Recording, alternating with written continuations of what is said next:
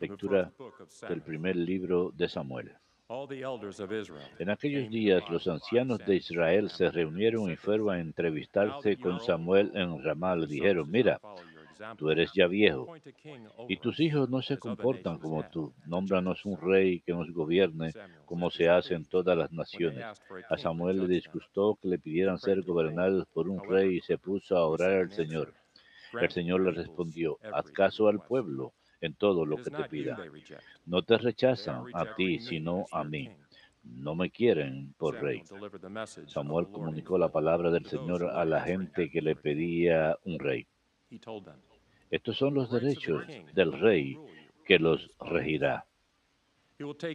A sus hijos los llevará como para enrolarlos en sus destacamentos de carros y caballería, para que vayan delante de su carroza. Los empleará como jefes y oficiales en su ejército, como aradores de sus campos y segadores de su cosecha, como fabricantes de armamento y de pertrechos para sus carros. A sus hijas se las llevará como perfumistas, cocineras y reposteras. Sus campos, viñas y los mejores olivares se los quitará para dárselos a sus ministros de su grano y sus viñas, les exigirá diezmos para dárselos a sus funcionarios y ministros, a sus criados y criadas y a sus mejores burros y bueyes. Se los llevará para usarlos en su hacienda. De sus rebaños se les exigirá diezmos y ustedes mismos serán sus esclavos. Entonces gritarán contra el rey y les exigirán, pero Dios no los responderá. El pueblo no quiso hacer caso a Samuel e insistió, no importa, queremos un rey. Así seremos nosotros como los demás pueblos, que nuestro rey nos gobierne y salga al frente de nosotros a luchar en nuestra guerra. Samuel oyó lo que pedía el pueblo y se lo comunicó al Señor. El Señor le respondió, hazles caso y nómbrales un rey. The word of the Lord. Palabra de Dios, te alabamos, Señor.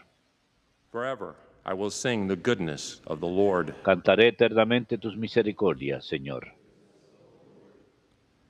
Bless the people. Dichoso el pueblo que sabe aclamarte. Caminaré, oh Señor, a la luz de tu rostro. Tu nombre es su gozo cada día. Tu justicia es su orgullo. Cantaré eternamente tus misericordias, Señor porque tú eres su honor y su fuerza, y con tu favor realzas nuestro poder. Porque el Señor es nuestro escudo y el Santo de Israel, nuestro Rey. Cantaré eternamente tus misericordias, Señor.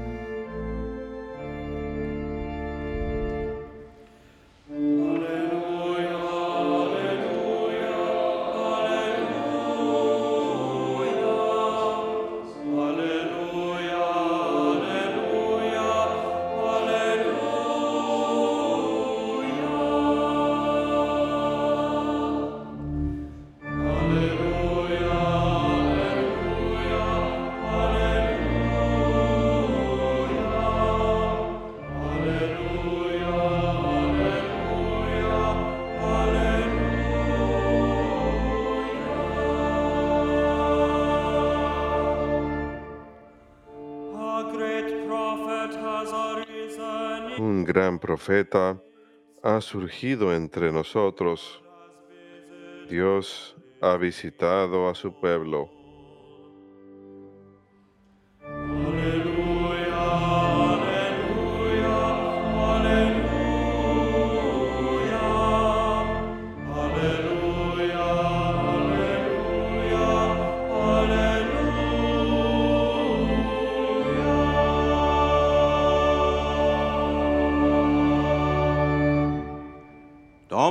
Vobiscum.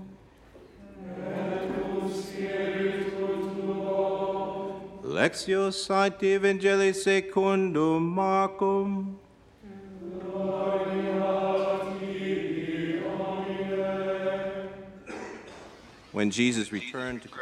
Cuando a los pocos días volvió Jesús a Cafarnaúm, se puso que estaba en casa. Acudieron tantos que no quedaban sitio en la puerta. Se les proponía la palabra. Llegaron cuatro llevando un paralítico. Y como no podían meterlo por el gentío, levantaron unas tejas encima de donde estaba Jesús, abriendo un boquete y descolgaron la camilla con el paralítico. Viendo Jesús la fe que tenía, le dijo al paralítico, Hijo, tus pecados quedan perdonados. Unos letrados que estaban allí sentados pensaban para sus adentros, ¿por qué habla este así? Blasfema. ¿Quién puede perdonar pecados fuera de Dios? Jesús se dio cuenta de lo que pensaban y dijo, ¿por qué piensan eso? ¿Qué es más fácil? ¿Decirle al paralítico tus pecados quedan perdonados o decirles levántate, coge la camilla y echa a andar? Pues para que vean que el Hijo del Hombre tiene potestad en la tierra para perdonar pecados, entonces le dijo al paralítico, contigo hablo, levántate, coge tu camilla y vete a tu casa. Se levantó inmediatamente, cogió la camilla y salió a la vista de todos. Se quedaron atónitos y daban gloria a Dios diciendo, nunca hemos visto una cosa igual. No.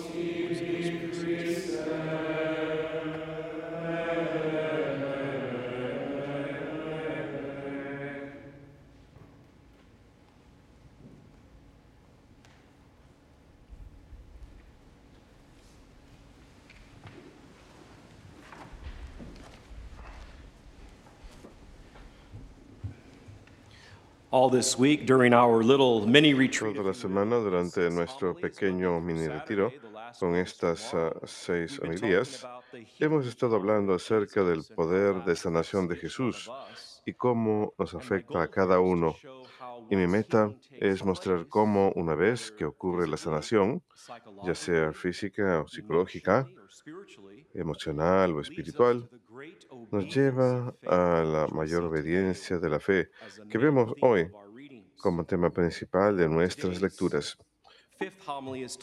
La quinta homilía de hoy tiene como título El don de la fe, y esto lo vemos en los hombres que descuelgan a su amigo por el tejado para que lo sane Jesús. Los seres humanos necesitan una vida de gracia y virtud a través de Jesucristo. El problema es que no todos quieren creer esto. Por ejemplo, en el Evangelio de hoy, de San Marcos capítulo 2, vemos que los letrados repudian la autoridad de Cristo de perdonar pecados. Sin embargo, los cuatro amigos del paralítico querían que su amigo fuese sanado, por lo menos físicamente, si no espiritualmente. Tienen la confianza, tienen tener confianza en algo es tener fe. Los amigos tienen la confianza de que Jesús podía sanar a su amigo, por lo menos físicamente.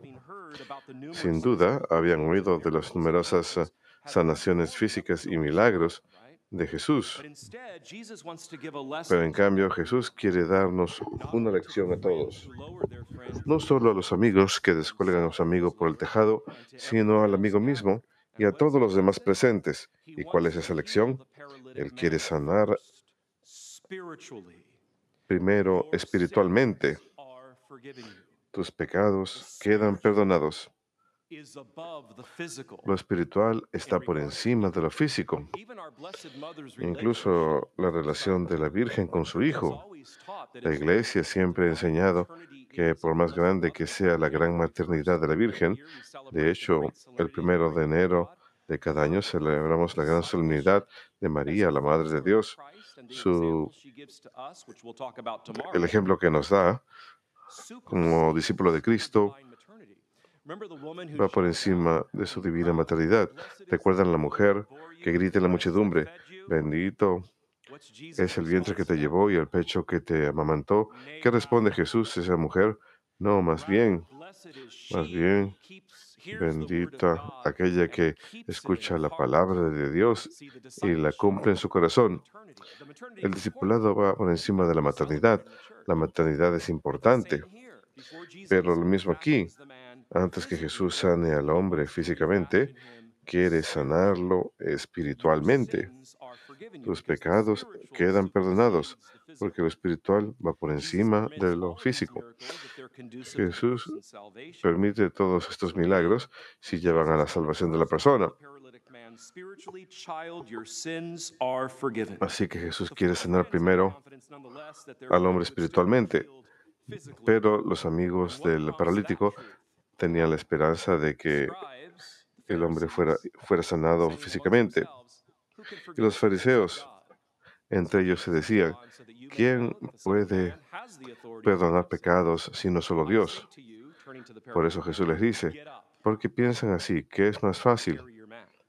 Decirle al paralítico, tus pecados te son perdonados, o levántate, recoge tu camilla y vete a la casa. Es la fe lo que vemos aquí en el Evangelio de hoy, esa fe en Jesucristo que tenemos que tener para transformarnos después de nuestra sanación, ya sea física o espiritual o emocional o psicológica, y si lleva a nuestra salvación y nuestro llamado universal a la santidad, como nos enseña el Vaticano II. Si estas sanaciones ocurren según la santísima voluntad de Dios y su plan, nos llevan a mayor fe y para ser verdaderamente heroicos, incluso si las sanaciones no suceden, aún ser llevados espiritualmente a mayor fe es especialmente heroico. Y cuando la iglesia canoniza a un santo está basado en su virtud heroica. Así que deseo hablar un poquito acerca del santo franciscano de hoy, quien pasó por una sanación espiritual en particular y también es conocido como un sanador espiritual más adelante, después de su conversión. Sin embargo, nada de esto hubiera sido posible sin la sólida fe de San Bernardo de Corleone. Él fue un fraile capuchino, admirado por su caridad y distinguido por su penitencia. Recuerden que ayer hablamos del sacramento de la penitencia y cómo esto lleva a la sanación espiritual. San Bernardo nació en Sicilia en 1805. Su padre era zapatero y le enseñó a su hijo el oficio. Pero después de la muerte de su padre, él inmediatamente dejó el taller de zapatería y, llevado por su amor por la aventura, tomó el deporte de la esgrima. Muy pronto se volvió tan bueno que se volvió muy famoso en el deporte y el arte de la esgrima. Cuando era joven, pasó la mayor parte de su tiempo entrenándose y buscando toda oportunidad para competir con sus compatriotas, con cualquier persona que quisiera competir con él.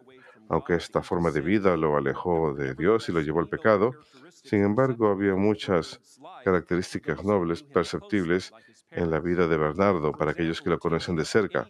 Por ejemplo, cuando entraba en una riña, siempre defendía a los ancianos, a los pobres o los indefensos. Frecuentemente hacía visitas devotas a un gran crucifijo en el centro de la ciudad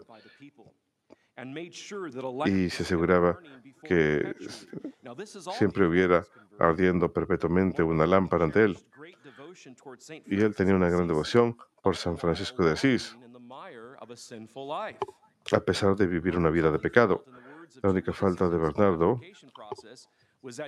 según dos testigos en su proceso de beatificación, era que era demasiado rápido en sacar la espada ante la menor provocación.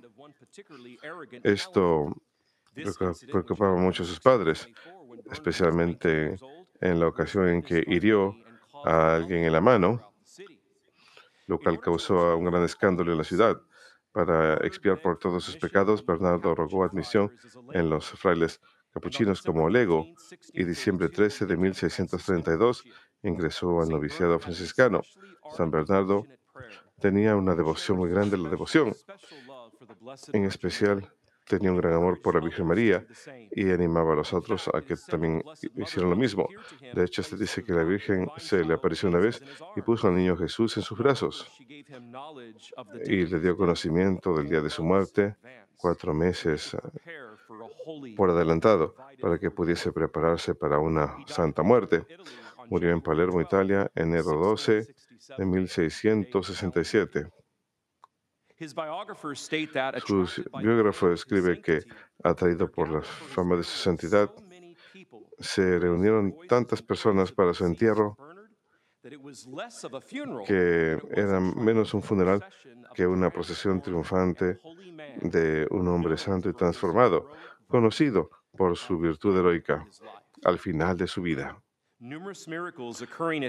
Muchos milagros ocurrieron en su sepultura y llevaron a su beatificación en 1667, un siglo después de su muerte, y el Papa Juan Pablo II lo canonizó en el 2001.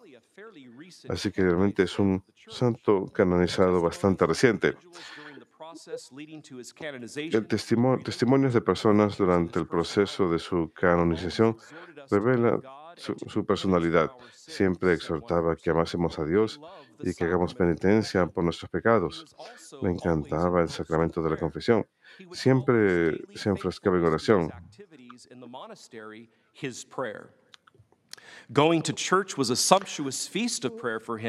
Cuando iba a la iglesia, siempre era para él una oportunidad para la oración. Le gustaba pasar la noche en la iglesia, pues él decía, no es bueno dejar solo el Santísimo Sacramento, así que solía mantener compañía al Señor hasta que los demás hermanos llegasen a la siguiente mañana. Bernardo de Corleone también encontró tiempo para ayudar al sacristán de la iglesia para poder estar lo más cerca posible del tabernáculo. Y contrario a la costumbre de la época, Bernardo recibía la Sagrada Comunión a diario, con permiso especial de su superior franciscano. San Bernardo de Corleone fue un hombre de fe. Los pequeños resplandores de fe estuvieron presentes incluso durante su vida pecaminosa, cuando era joven. Y luego florecieron y crecieron después de su conversión. Fue un hombre de fe, un habido espadachín, defensor de los ancianos, los pobres y los indefensos, amante del sacramento de la penitencia y de la Sacratísima Eucaristía, y un fiel y obediente fraile capuchino y religioso consagrado. El catecismo nos dice que la fe es una de las tres virtudes teologales junto con esperanza y caridad. Es un don de Dios para la persona humana y un acto humano mediante el cual la persona responde a Dios como creyente. Dios da fe a la persona y lo devuelve a Dios a través de la fe. El creyente, al aceptar la fe, da adherencia personal a Dios, quien invita la respuesta de esa persona. Y la persona libremente asiente a toda la verdad que Dios ha revelado en su revelación a través de las escrituras, la tradición y el magisterio de la iglesia. La persona luego acepta las sagradas escrituras, los sacramentos, vividos por conducta recta, y cumple el mandamiento de la caridad de amar tanto a Dios como al prójimo. Y responde en oración de fe, su oración diaria, así pues viviendo una vida espiritual sólida diaria. Tal fe cumple el primer mandamiento y emana de este. Soy el Señor tu Dios, no tendrás falsos dioses ante mí. Así que San Bernardo de Corleone creció en su amor por la iglesia, las sagradas escrituras y los sacramentos de la iglesia, la sagrada liturgia, la misa, la Eucaristía, la confesión. Probablemente leía la vida de los santos. Pero ¿saben lo que realmente me encanta de su vida? Después de su conversión, y estos, eh, estas características ya las veíamos de manera latente.